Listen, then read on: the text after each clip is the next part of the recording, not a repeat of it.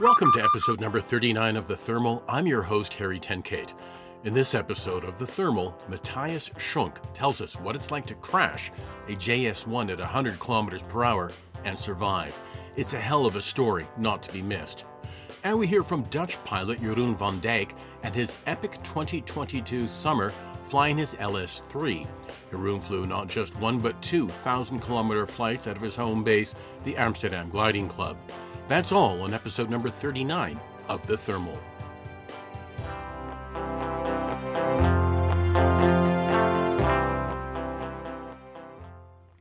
German contest pilot Matthias Schunk is lucky to be alive. In January, Matthias survived hitting the ground at high speed and then having his glider disintegrate around him.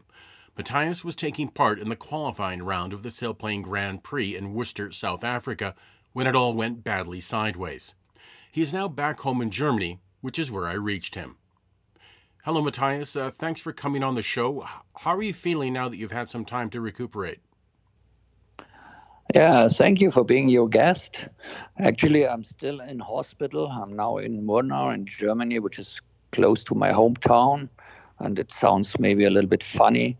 It's just another hospital, not the hospital in Cape Town, but it's feeling a little bit like to be at home. Right. You're closer to the actual home and it's it's a mental thing. I understand. Yeah. Yeah, definitely it's a mental thing and so also the body uh, gets better. Yeah. So talk to me about the extent of your injuries if you're you're still in hospital and what's your what's your prognosis? The prognosis is pretty good, so there should be anything for a long term. Right now, I have uh, broken lumbar. The second lumbar is broken, and I got a yeah, how, how, how can I say some metal in it. Mm-hmm and there will be a second operation in a couple of weeks or maybe in a couple of months because that's not the final thing in right so so but right now it looks like i'm gonna leave the hospital for a reha within yeah maybe next week or so Rehab, rehabilitation where they help you walk again yeah. and do that sort of stuff right right I, I do some training of course as well now here i got physio and some power training mm-hmm. But after lying just four weeks, you lost a lot of muscles, I can tell you. Yeah, yeah, yeah, yeah. But at least you're motivated to get better, so that that makes a big difference. Yeah, of course. I'm, I'm really motivated. And as soon as I know it's going to be home, everything went much better. Yeah, yeah, of course. So, Matthias, to take us back to, to January when this, this accident happened, what, what were you flying and what actually happened that day? Yeah, I was flying at the qualifying Grand Prix in Worcester, was a JS1. Mm-hmm.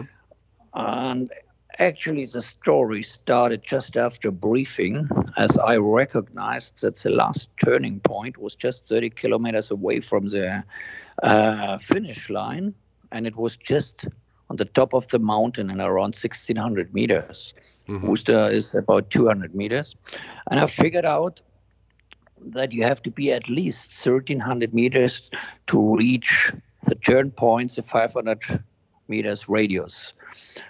And actually, I was just one of, uh, was, uh, wasn't too much pilots recognized this problem before because as we come there, Oscar Goudriaan asked in the radio, "Oh, how we can make it to come to the turnpike?" So Oscar, who flew about 20 world championships, didn't recognize it ahead. Mm-hmm.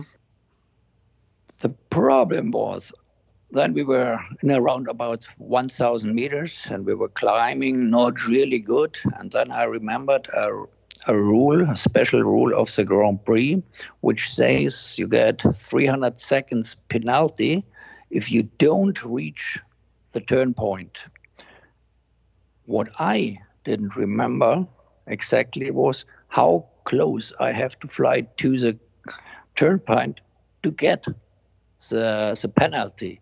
I was thinking, was it one kilometers or was it 1.5 kilometers? I wasn't sure. And that was the key point of this accident. So you're you're in the you're, you're flying this right now. You've got a lot of stuff going on. and you're you're trying to remember one specific detail so you don't get penalized when it comes to the turn point. How close you need to be. Yeah, I, I was sure it's better to take the, the penalty points of five minutes instead of climbing because it would take much more than five minutes to climb to enter the 500 meters radius. Mm-hmm. So I would prefer take the penalty and go home. But I couldn't remember exactly what was the, the distance. I thought it was one kilometers, but I wasn't sure. And I wasn't, at this point, I wasn't concentrating on flying. I was just thinking about this fucking rule. Mm-hmm.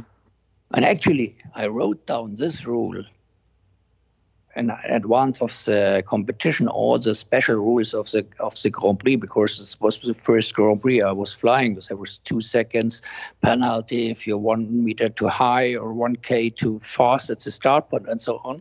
And also, this rule was 500 to 1,000 meters to get the five minutes. And in the morning, as I recognized the problem with the turn point, and that was a big fault, I didn't look after this rule to make sure what is the distance. Mm-hmm. And so I was unconcentrated, flying around an edge of the mountain, and I got into a lee. I, I recognized it pretty soon. I turned away when I saw, oh, that's getting really close. And then I get ground contact with the tail or with the fuselage, I don't know. I get, I get airborne again, and I feel the airplane is still flying. In the IGC file, you see where there was a ground contact, it was a noise sensor for about three seconds, but there were no deceleration. So I just hit maybe some bushes and riding above the bushes. So you you literally bounced off the ground. Yeah, yeah, yeah. I, I get airborne again. And, and your your okay. airspeed, you're doing what? But uh, it was around it was around 100k. Wow. And then I saw a really small ridge coming close to me, and I thought, oh shit, you won't make it above this ridge, most probably. And the next I can remember, I woke up at out of unconsciousness in the wreckage. Wow. But it was just a couple of minutes because the first thing I did, because I heard the Alex was still working, so I made some radio calls for the others. I didn't get an answer, so I thought maybe it's just a, a receiver not working. So I repeated the, the, calls, but also the transmitter was wasn't working, so nobody hears me. But I called after seven minutes after the um, the crash. I called my wife at the phone, and after that, Markus Geisman who was also in the competition. Uh, he was a task setter in Worcester and said, "Okay, I'm still alive."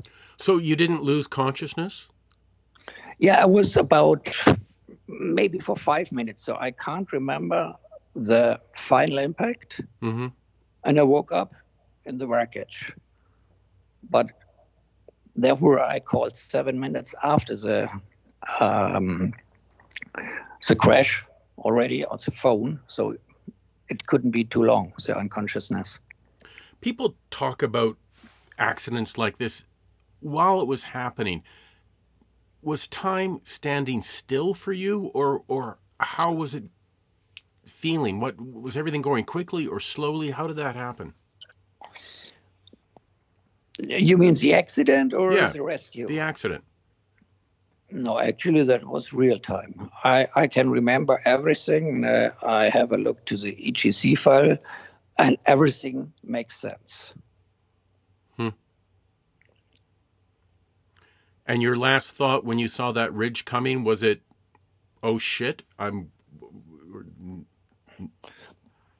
No, I, I, I thought, oh shit, that gets close. You might not get over it. Mm-hmm. And then you woke up. And then I woke up, yeah. So I didn't remember the last contact. Actually, there were another two contacts we saw on the file. The next one was a, at about 80 Ks. It was a real hard one. And Uys Jonker told me he thinks that at that point the fuselage uh, disappeared. Hmm. And then the last one was about was 60 or 70 k. Wow. And I was really lucky because there were a lot of rocks over there, and I didn't hit any one of those. So I had at least 10 billion uh, guardian angels. You know, it's, it's interesting when somebody's had an accident like you've had, some, but there's still luck involved. You're lucky you didn't hit a rock. You're lucky you survived. Other people would say it's bad luck that the whole thing happened, but there's good luck as well. Yeah, there. I'm really happy to be alive because normally, if you see the wreckage, you won't even think about it that anybody can survive an accident like this. Hmm. So you're you're in the cockpit. You've been able to call your wife and the contest director. Are you able to get out of the aircraft? Are you stuck? What what's going on at that point? Actually, it wasn't a real cockpit. It was totally destroyed. And I so okay, I feel everything, everything. I can move everything, and had some pain in the back. Mm-hmm. And though I thought, oh, maybe it's better not to move too much because of uh, getting paralyzed. But actually, there was something uh, hit my, my, my back as well. And so I had to change my, my position and it just rolled to the side. And then I was out of the cockpit. So you can imagine how the cockpit looks like. Wow. Nothing left nothing left. It says a lot about the design of the JS1. Actually, with an old, was not a crash cockpit, which is now in the new modern gliders like the JS1, and an older one, maybe in a Cirrus or in LS1 or something like that, I wouldn't survived. Definitely not. Hmm. Hmm. So you've rolled out you're you're lying there on the ground. You've made a couple of calls. What what's happening now? People are scrambling to come and save you. What's going on? No, the next thing they organized uh, the rescue at the airport, and it took I don't know maybe one and a half hours. And the helicopter comes. Two people were coming down to me, and they pulled up me in a rope to the helicopter. Wow. They did they put you on a on a backboard or or were you? Yeah, yeah. Okay. Yeah. So real rescue medical technician kind of people. Yeah, right. And that probably made a huge difference because if you'd been pulled up without a backboard, you might have been injured further. Yeah, that was really a good rescue. And I'm in contact with the helicopter crew to say thank you because mm-hmm. they saved my life. Mm-hmm. And they brought me to the hospital in Cape Town. Wow. So a direct flight from the crash site to the to the hospital. No, actually not. The first flight was just down to the sports field in Villiersdorp because one of the two guys coming out of the helicopter stays at the mountain because they were not able to take all three of us at the at the rope. Okay. They so the helicopter goes back to the mountain, pick up the other guy, and then we flew to the international airport at the at the base of the helicopter um, um, crew. Mm-hmm. And from there, I went with a car with the ambulance to the hospital. Now you you know at this point you've survived. You know you're injured. How how worried are you at this point? At this point, I was under influence of some pain medicine, so mm-hmm. I don't really uh, uh, recognize what's going on actually. Mm. And then you're in hospital. They diagnose what's your, your back is injured, and and from there the the process starts of getting better, right? Yeah, yeah. Wow. And I was really, really lucky. That was just the second lumbar was broken. There was a little problem with the aorta, and the spine was blooding, but it was just minor problems. Wow. Now, I was recently reading uh, Sailplane and Gliding magazine, and I saw an ad in there for this high impact foam that they suggest for a lot of glider pilots to be sitting on in the cockpit. Is, is that something you think we should be using, or did you have something like that in the cockpit? Uh, uh I don't have one in this JS1, but I do have one in my Quintus, and we do have in all our club gliders. Hmm. Do you think that would have made a difference for you? I don't know. I don't think actually because the final um, the final contact there was the fuselage was just open and there was nothing. I was just riding on my back. Wow, God. And and the the wreckage has been recovered as well, I imagine. Yeah, yeah, it was recovered also with a helicopter. I think two days later. Hmm. Now you're an extremely experienced glider pilot, commercial pilot. Um, what can less experienced glider pilots like me learn from your accident? Yeah, actually, the problem was I wasn't concentrated on flying. I was thinking about other things. Mm-hmm. And that's the point you have to learn. You have to be concentrated on flying for all, totally for 100%, percent mm-hmm. especially if you're flying close to the mountain. Mm-hmm. So actually, I was thinking to look on the internet was handy about this rule, and I said, "Oh, no way at all! You don't look at the internet at your handy while uh, flying close to the ridge." So I skipped this idea. Yeah, yeah. for security reason, but actually, I wasn't concentrated just about because I'm thinking about this bloody rule. So how do you? I mean, again, you're a super experienced pilot and you know all these things and how does it and it's not about you uh, many people make these kind of mistakes and i'm trying to think about how do i stop myself from doing this? Was it complacency? What what do you think happened that you that you let your guard down? Um, actually it was a kind of complacency yes of course but the problem was the situation was a competition stress, extra go, stress. Yeah. Go to this turn point. Mm-hmm. In a normal flight, without any competition, it wouldn't make sense to fly here. So it's not working this morning. Let's go to the next one. Mm-hmm. Hmm. And actually, I said I've never flown a competition in mountainous area, just small intern uh, competition at our home airport, but I don't. I never flew a Rieti or Vinon because I always said it's too dangerous to fly competitions in the mountainous area. Hmm. Hmm. And then it happened to be exact. It's my first big competition. Hmm. Well, I'm I'm so glad that you're that you survived this crash. It's it's uh, me too. Yeah, it's. Uh, a hell of an experience to be able to walk. You know, what's that? You know, the old cliche: any any landing that you can walk away from is a good landing, right? Yeah, actually, I couldn't walk away. yeah. Okay. Fair enough. Yeah. But Matthias, tell me a little bit about your, your love of flying and gliding in particular. How how did you get started with gliding?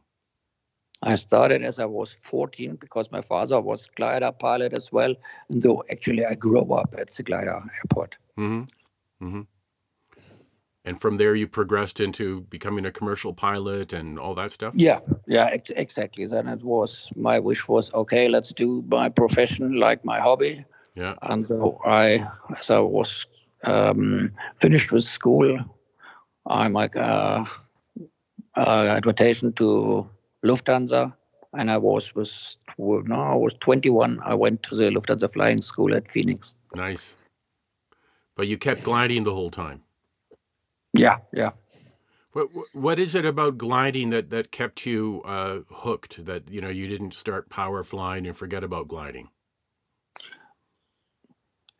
Actually, I don't fly motor airplanes, um, single airplane, single uh, piston airplanes, just for towing yeah. airplane uh, gliders.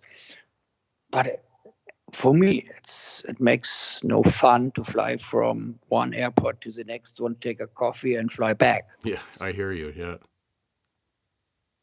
yeah. Gliding is to use the energy of the wind and of the sun, and you can fly 15 hours just with the energy of the nature.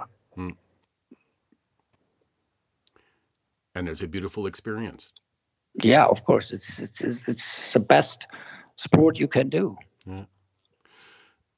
Matthias, finally, what when do you think you'll be back in the cockpit, and and has the accident had any impact on on how you feel about gliding? Or are you apprehensive about getting back in the cockpit? Talk to me about that. it's a little bit difficult to say because it's a little bit far away for me. I don't even think about it when I can go back to the cockpit. I definitely will go back to the cockpit. Mm-hmm. I will fly the first flights, of course, in a double seater. Mm-hmm. But what I can't say right now, what happens if I come the first time close to a ridge? Maybe I get totally panic, but maybe it's everything business like usual, like the 7,000 uh, hours I have in the in the Alps, mm-hmm. and I make a a good analysis what happened. But actually, I don't know what will happen right now. But I don't think about it because it's too far away. Right. Well, my... just concentrate to get uh, get better, get out of the hospital. That's that's the thing I'm thinking about. Well, I, I wish you all the luck with a, a speedy recovery, and uh, my my hunch is that when you get back in the cockpit, everything will be fine. So I, I, I wish you all the best. Thank you very much. All right, Matthias, you you take care. Thank you. Bye bye. Bye bye. Matthias Schunk spoke to me from Murnau, Germany. A big thank you to Matthias for coming on the show and talking about his traumatic experience. Glider pilots belong to a small tribe, and when we can learn from what others have gone through, it could potentially save our own lives. I know when I start to fly here in the Rocky Mountains this spring, his advice to always aviate, fly the glider, will be front of mind.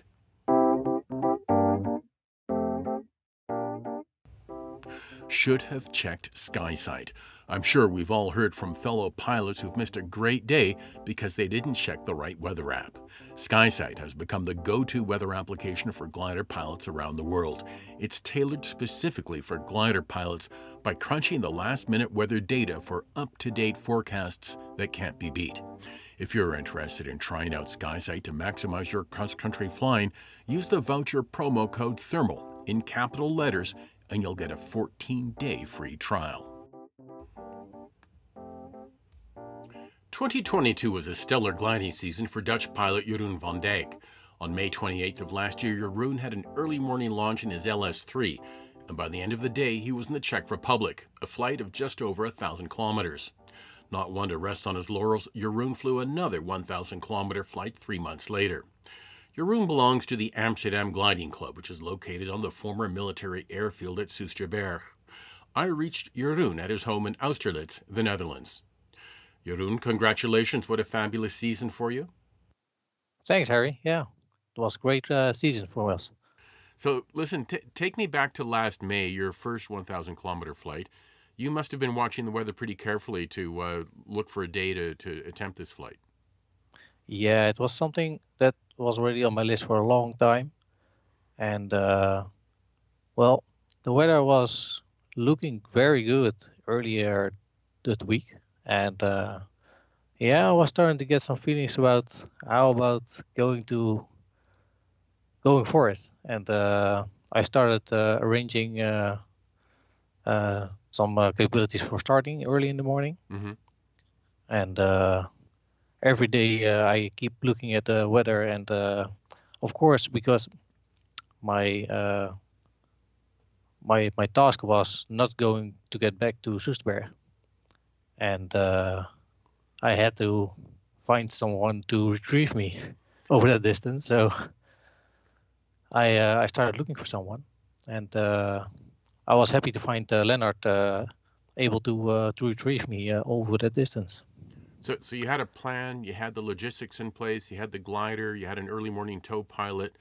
Now you're just waiting, waiting, waiting to see if the, the, the weather comes together as well, right? And and then you launched. Yeah, yeah, exactly. Yeah, I uh, actually we launched already at nine o'clock in the morning, which is actually I, I have never done it before, and uh, there were cumulus everywhere at, at nine in the morning. Wow! At nine in the morning, and it was it was so strange to start that early because the first thermal you get you you were just like, is it going to work or not? and and then there's two meters per second. Uh, okay, well, that worked out pretty well.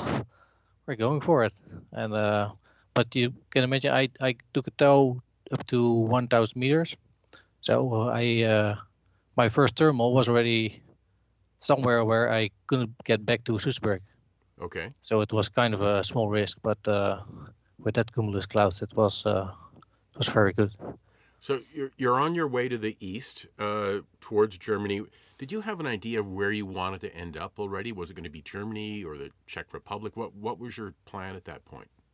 It was uh, my I, my first plan was to end up in Germany, uh, and not in Czech where I ended. Mhm. Um, my first turning point was the border of uh, uh, Austria, Czech, and Germany. That that three uh, borders, mm-hmm, where they and then get where they come together, and then uh, head back into Germany, and then land safely somewhere halfway Mhm. or and then uh, I had some backup plans because uh, if if I couldn't make enough uh, speed, then I could always go back to Czech or Austria again.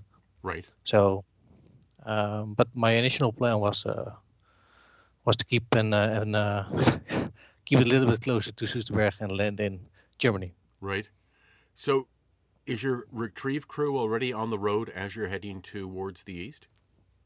Yes, yes. They uh, uh, Leonard started driving uh, around ten, I guess, or, or eleven. Just just a couple of uh, hours, minutes uh, after I started, Okay. So- and uh, So put me back in the cockpit. It's two hours into the flight or something. I mean, I guess you've now crossed into Germany. Are the conditions getting better and better as the as the sun gets higher and higher and the heat increases? What uh, what was the situation? well, the first part was actually the worst because um, when I got out of the Netherlands, um, it started a little bit, yeah, a little bit overcast sometimes, and there was a, some couple of rain showers in the north. And I was a little bit guessing if I would go and head farther east or should I go south. And at that time, I was around Borkenbergen, or was it Borkenberg or or Hamm or something, and I I started to get some rain over there, Mhm. and in an LS3 and rain, that's not a very good combination. So I I was luckily to be around an airfield, and I could stay up over there. Mhm. Um, but I I wanted to manage to. Uh, you see, I was a little bit um, in doubt if I should go south to the Sauerland, but I must pass between two airspaces, or I should go farther east. And at that time, I wanted to go south, but after I stayed up for, I, I had to struggle for at least 15 minutes. That rain shower was in the gap that I wanted to use to go to the south. So now my only option was to go and uh, farther east, Mm-hmm. You know, you which I did. you mentioned two things here. You mentioned airspace and and the LS3. Uh, We're used to flying in big open areas in this part of the world, but where you are, there's lots of airspace issues, right? So you're weaving in between various zones to be able to get east. Is that right? Yeah, exactly. Yeah. So- And uh, there are a couple of glider sectors which you can use to pass some TMAs or Mm-hmm. uh, CTRs, but uh, um, the first glider sector was closed, so I had to move farther east where I come to the airfield where I struggled a little bit. Mhm.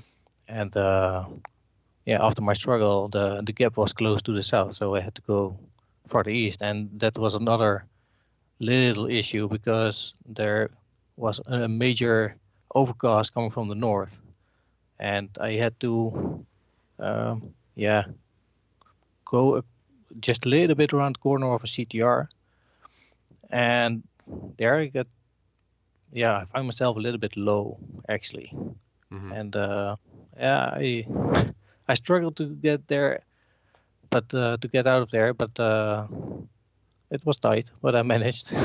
and from there on, it was uh, actually uh, it, it's it got, kept getting better and Right. better. So uh, It, it sounds to me like one of the things that y- you do as a as a cross country glider pilot, you're you're constantly adapting to the weather and what you see around you. You're not just focused on one target. You're you're looking at what's happening and making decisions based on what's ahead of you, right? Yeah, exactly. Yeah. Huh. And then there's the airspace as well. hmm Right. So between those two things, rain showers in one direction, airspace in another, it, it starts to your options start to become a little bit more limited. Yeah. Hmm. Yeah, I uh yeah. So tell me as well, you, you're flying, I think, a 40 year old glider in LS3, right? Yes. The glider's older than you are. The glider is older than me, yeah. And I love it. yeah. What what uh, is it? Your own glider or is it a club glider? How does that work? Uh I uh, I bought this glider with my girlfriend five years ago. Okay. And uh yeah, I, I before I owned a uh, mosquito with Mm. two friends of mine. Okay. but uh, we had to sell it. And I wanted to have something similar uh, with my girlfriend, but the mosquito wasn't uh, really suited for her. hmm So we started looking for another glider, and uh, we had some LS8s, LS7s at the gliding club at that time, and uh, LS gliders usually just fly very simple. So we just tried an LS3, and it, it, we loved it Good for you guys. and uh, I I love flying uh, competition as well, and uh, I love to fly club class. So that was uh, another win situation for me. Right, 15 meter LS3. So there you go. So it, let's get let's get back onto this this cross country flight that you're on in your LS3. The the performance range on on that aircraft, the faster you go, it starts to drop off, right? So you've got to watch your speed as well, right? Yeah, uh, you shoot, but uh, it's a very good glider at high speeds actually. Okay. So I had it filled up with water hmm um, when I started, at least. Um, after I got a little bit close uh, or a little bit low at Paderborn, I uh, I dumped a little bit of water. hmm because of my elevation uh, at that time. And um, but you can manage uh, to to fly up to 180, 180 kilometers per hour. That's great. uh, For a four-year-old ship, like who who needs the the brand new ones, right? yeah, yeah, exactly. So when did you know or, or start to feel confident that you were going to get this thousand kilometer flight in the bag? Oh, uh, only less, just a couple of kilometers before I landed, I guess. Really? because it, it didn't really go according to plan. Uh, especially that the first part uh, until Paderborn was. Uh, it did, uh, you can. Uh, I uh, I started with a uh, backwind of 30 kilometers per hour. Mhm. So when you yeah normal cross country flights you fly like 80 to 100 kilometers per hour average. So I was a little bit uh, calculating with speeds about 110, 120, and now it's only 80 or or or 90 kilometers per hour. So I had to pick the speed up a little bit. And uh, after Paderborn, a little bit, you know, I, I came to the what they call the Rennstrecke, and uh, that that part was really good. Wow. So I managed to get some uh, some really good speed. now this and fl- uh, flight it took you 10 hours. How long did it take you? yeah, 10 hours. Huh. And when you finally w- once you had the thousand kilometers, at that did you want to keep going, or did you decide that's when you needed to land? No, that that's when I was already overhead the airfield. So Mhm. yeah, well, um, I had to zigzag once. So I was in Czech uh, uh, after uh, yeah I managed to pick up some speed and I, I went to Czech, um, but I got into some uh, outspread again. So I thought this is the time to turn and and go for the zigzag. Mhm. Uh, so I head back against the wind, and uh, well, until I, yeah, I think uh, the bad weather was again, uh, and I st- I started to notice that my speed was getting uh, really low. So I uh, I turned with the wind in the back again, and I uh, I had some contact with my uh, retriever Leonard, and he said, uh, "Do whatever you do to manage to get the 1,000 kilometers per hour." and uh, so I had straight for Czech, and uh, and yeah, it was even there. It it well, like, uh, the first time I went to Czech, I got the same weather, so the outspread again, The o- Uh, overdevelopment, yeah. the overdevelopment, yes, and uh, I managed to climb up to uh, what uh, 2,700 meters, I guess. hmm So with some wind in the back, I could fly around 90 kilometers in a straight line. Nice. So I was just thinking, well, this should work. And, uh, I can manage to get to one airfield and maybe a little bit of climbing somewhere else. And then, uh, yeah, so I tried and I, I find another climb somewhere halfway. And uh, around that point, I uh, I was seeing that I'm going to, I, I was going, going to make it.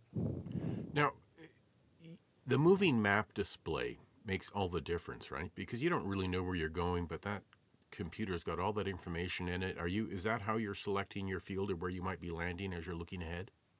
Yeah, yeah. At that time, yes. Wow.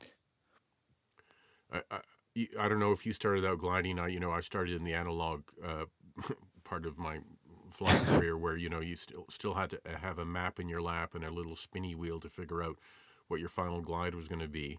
So it's Yeah. it's uh, sure helps you to have these tools in the cockpit, especially the moving map display. I would imagine. Yeah, yeah, it helps very, very much, and uh, especially with all those airspaces Mhm. nowadays. That uh, you, if you if you haven't got it, then Yeah, yeah, it's almost impossible to do with flight almost- like this without a moving map display. Uh, you know, yeah, exactly. you'd make Yeah. mistakes with a paper map. I can't, I can't uh, imagine how that would work nowadays. So, um, so you land at this airfield. Is it a gliding club? Where did you land? It was a uh, gliding club and a motor club, hmm and uh, it was a, st- Strunkervich. It was a very nice, uh, very nice small club, and there were like four guys Mhm. sitting there over there, and uh, they were walking over to me, and they said, "Where are you coming from?" yeah. Well, from the Netherlands. No, that's impossible. Yeah, sure, I am. "Ah, Okay. So they were thinking. Uh, so I was asking, wh- why, why did you fly today? No, there was too much wind, so we couldn't fly. Okay. Meanwhile, this But- this pilot from Holland shows up uh, at their airfield. Yeah, yeah. Against uh, almost a couple of minutes against sunset, before sunset. Wow. And then I, I guess you had to wait overnight for your uh, retrieve crew for Leonard to show up. Yeah, Leonard was actually uh, close by, and Wow. he uh, showed up. I think two hours after I landed. No, that's pretty good. He he, dri- Yeah. he drives fast. He drove very good. Yeah. Hey, so this this whole experience for you, um, when you landed, did you, w- what were you feeling when you landed? Uh, anxiety. Yeah, Mhm. I, I I don't know. Yeah, it was just all the. Yeah, I was relieved that it worked out. Huh? Although it wasn't really my task, but uh, yeah, I Yeah, was but the- happy with it. the goal was the thousand kilometers, and you did it. Yeah, exactly. Yeah. How many are there other Dutch pilots that have flown, you know, from Holland out to the Czech Republic? Is that I, I can't imagine very many Dutch pilots having done that. Um, I actually don't know. You see, we have those. Uh, we have one competition, um, not once a year, but every two years, Mhm. and it's called Euroglide. where you fly with all other gliders one giant trip through Europe. Maybe there was another uh, flight that that's somewhere in that uh, range of of uh, flight. But but this was a pretty damn good record flight as far as I'm concerned. Yeah, yeah, it was uh, it was very good. Yeah.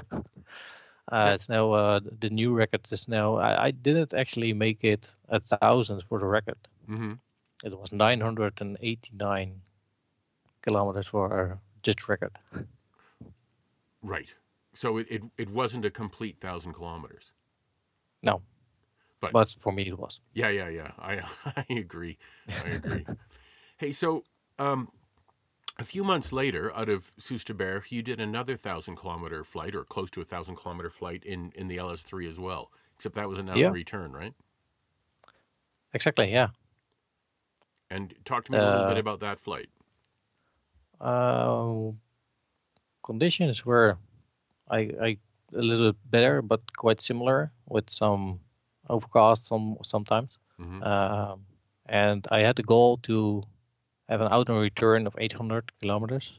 So first leg 400, second leg 400, and then uh, for there it's a Dutch record as well. And um, I managed to get back quite early, and it was very good. So I I just thought, yeah, well, we'll see what what we can what we can manage next. So I I started to go south a little bit, and uh, it it was just very good weather, and it, it kept climbing everywhere.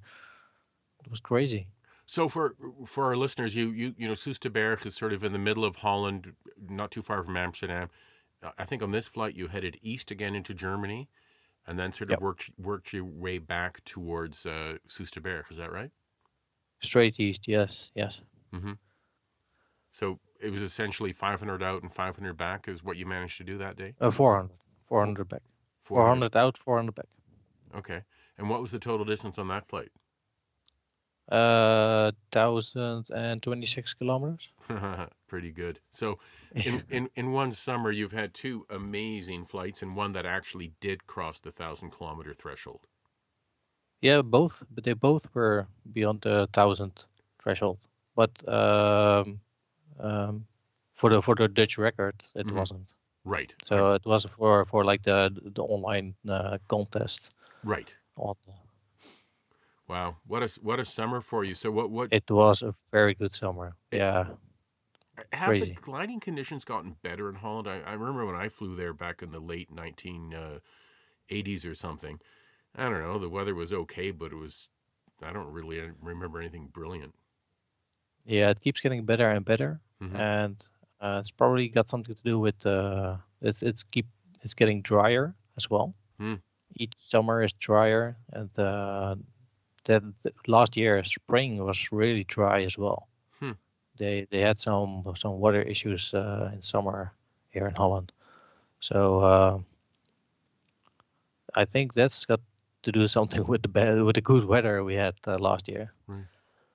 So And uh, Your your room. What what are your what are your goals for this coming season? You've you've just started flying again. What uh what what are your goals for this year?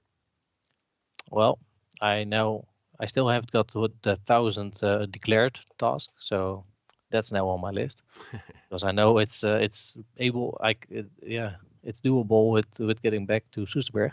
Right.